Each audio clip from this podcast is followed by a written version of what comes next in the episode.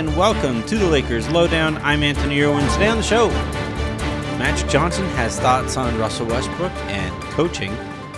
Speaking of coaching, the Lakers are not apparently giving up on Doc Rivers as a candidate.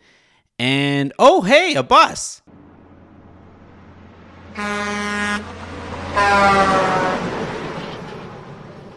Let's start with Magic Johnson continuing to have input and opinions on the Lakers despite no longer working for the Lakers, though I guess if we're being honest here, he's spending about as much time in the office now in an unofficial capacity as he did when he was working um, and collecting official Lakers paychecks. Anyway, this is what Magic Johnson told David Aldridge of The Athletic about Russell Westbrook and whoever the Lakers coach. Quote, Well, it only can work if you got the coach, the right coach. To me, it still comes down to who's the coach. And then also, he's on a one year, $47 million contract.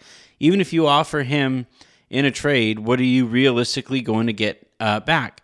I told them this too. You're going to get some contracts you probably don't want, and they're probably and they're going to go past his contract. You really got to think about that. The, are those players you're going to get back? Are they really going to help you? I said, talk to him. Whatever happened this season, how can you make it better with Russell? How can you make it more comfortable?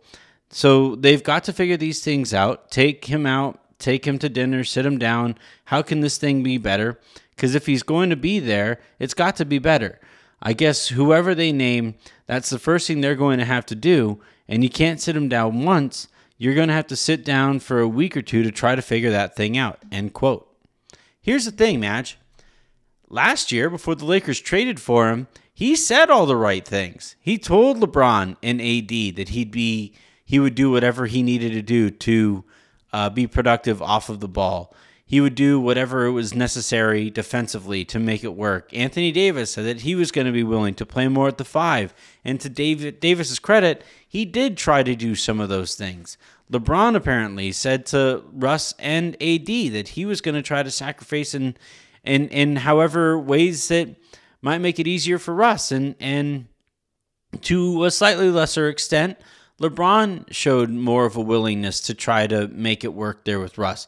Russ showed nothing of the things that he promised. He didn't care all that much defensively. His rotations on now look, if he was guarding the ball and uh, his you know his job was to basically keep whoever he was guarding in front of him. That was a situation where he had, I would argue, the most success. Not much, but the most, especially compared to what it looked like when he was off of the ball and he was asked to rotate into help or if he was asked to box his guy out. He just wasn't interested in doing those things. And then obviously, the shooting numbers are the shooting numbers. He, he was left open the most um, statistically last year in the NBA and was the worst shooting in those open uh, shot situations in the NBA. So, so yeah, like Magic, what you're saying is, I guess, objectively true, right? If you find the right coach and that coach is able to get through to Russ and he commits to doing the little things and he becomes a, a version of himself that is uh, that, that lends himself more to winning basketball, yeah, then that is the best coaching hire that the Lakers could possibly make. Problem is that coach doesn't exist. We've seen Russ with I think four different coaches now over the course of his career, and at this stage of his career, he is not interested in doing those little things. He's not interested in, in, in sacrificing for the betterment of the, of the team. Uh, when the Lakers try to hold him accountable, and tried to point out the ways that he could maybe improve defensively last year, he held up his resume and he told whoever was trying to tell him those things to basically fuck off. So, yeah, what you're saying, Magic, might work in, in La Di Da land, but unfortunately, there is no rainbow over the top of me that is made of Skittles. There is no cloud over the top that's floating over by me that's made of cotton candy. Uh, we have to live in the real world. And in the real world, Russell Westbrook, at this stage of his career, so long as he maintains his current approach to the game, is not a winning basketball player. Coach be damned. If it sounds like I'm a little annoyed, well, here comes the next story. So, according to Mark Stein in his uh, Substack, which you should be subscribed to, he wrote this about the Lakers and why they may not have hired a head coach to this point. I have another theory on this after I get through this, by the way. We'll come back to that. Quote from Stein Suspicions persist in league coaching circles that the Lakers have not completely abandoned hope that Philadelphia's Doc Rivers becomes unexpectedly available, despite the recent, insistence from Sixers president of basketball operations, Daryl Morey, that Rivers will be back in Philly next season. End quote. and the annoying thing is, I freaking believe him. It wouldn't surprise me if the Lakers were just waiting for somebody to blink here.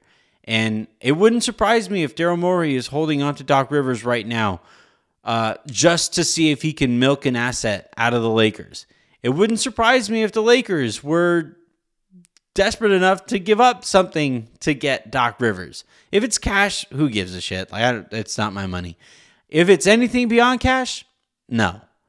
If it, if the Lakers give up any kind of meaningful asset, even if it's like a a conditional second rounder, that's a conditional second rounder that the Lakers could use to improve a roster that you and I and everybody watching basketball last season, except for Magic Johnson, apparently, can no, well, no, even Magic said that it was a bad roster. So everybody watching last season knows that's a failed roster. So every single asset that the Lakers have that isn't like stapled down, uh, that needs to be used to improve the roster. And so if any asset whatsoever is used to get Doc Rivers into LA, then man, whew, you won't want to listen that day. So, my theory that I promised you guys about why the Lakers may not have hired a head coach to this point. I have a tinfoil hat on right now. So, if you guys have one, put one on too. Uh, my basic theory here that the Lakers are waiting for the Charlotte Hornets to hire a head coach so that whoever they hire has no leverage in potential negotiations in what that coach would be looking for, both salary wise, uh, length of contract, and also importantly, who that coach has on their uh, coaching staff. We know that the Lakers, when the Lakers hired Frank Vogel, wanted Jason Kidd on their staff. And, like, sure, we can say at this point that they were right in their instincts on having Jason Kidd on that staff really did help. Uh, but most head coaches are not interested in a front office basically telling them who they will and will not have on their bench.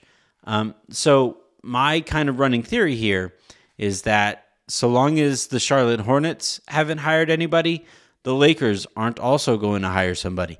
And this lends itself to a really fun kind of uh, situation here where you have two cheap owners uh, Jeanie Buss and Michael Jordan, uh, who are close, by the way. They are friendly. Uh, we do know that they talk, and I'm not saying that they're like colluding or anything like that. It's not that serious. But we have these two cheap organizations who are both hoping that somebody blinks and hires a head coach so that whoever the other organization hires can now tell basically that that coach, hey, this is the offer. So if you want to be a head coach in the NBA, you're going to have to accept this one. You could try to negotiate. We can maybe come to a, a better understanding in terms of numbers and length of years, whatever. Uh, but this is the offer, and you're going to have to accept it, or you're going to have to wait till there's another opening in the NBA. Um, I kind of sort of feel like this is where the Lakers are currently sitting. And by the way, we saw last time the Lakers had head coaches that they would have preferred above Frank Vogel, but they waited it out and it wound up biting, biting them in the ass as Monty Williams went to uh, the Phoenix Suns, and it wound up biting them in the ass that they thought that they had a bunch more leverage on Ty Lue to be able to force him into a contract that was below his market value. And both of those coaches have since gone to different situations and proven that, yeah, the Lakers probably beefed that situation. They won a championship nonetheless because Frank Vogel is a good coach and that was an incredibly talented roster. But we know that the Lakers have have have gone through this dog and pony show before, where hey, uh, head coach X, let's take our time here, let's figure out what's going on. Maybe it'll appear as if they're waiting for Doc Rivers, as some in league coaching circles believe, as Stein just reported.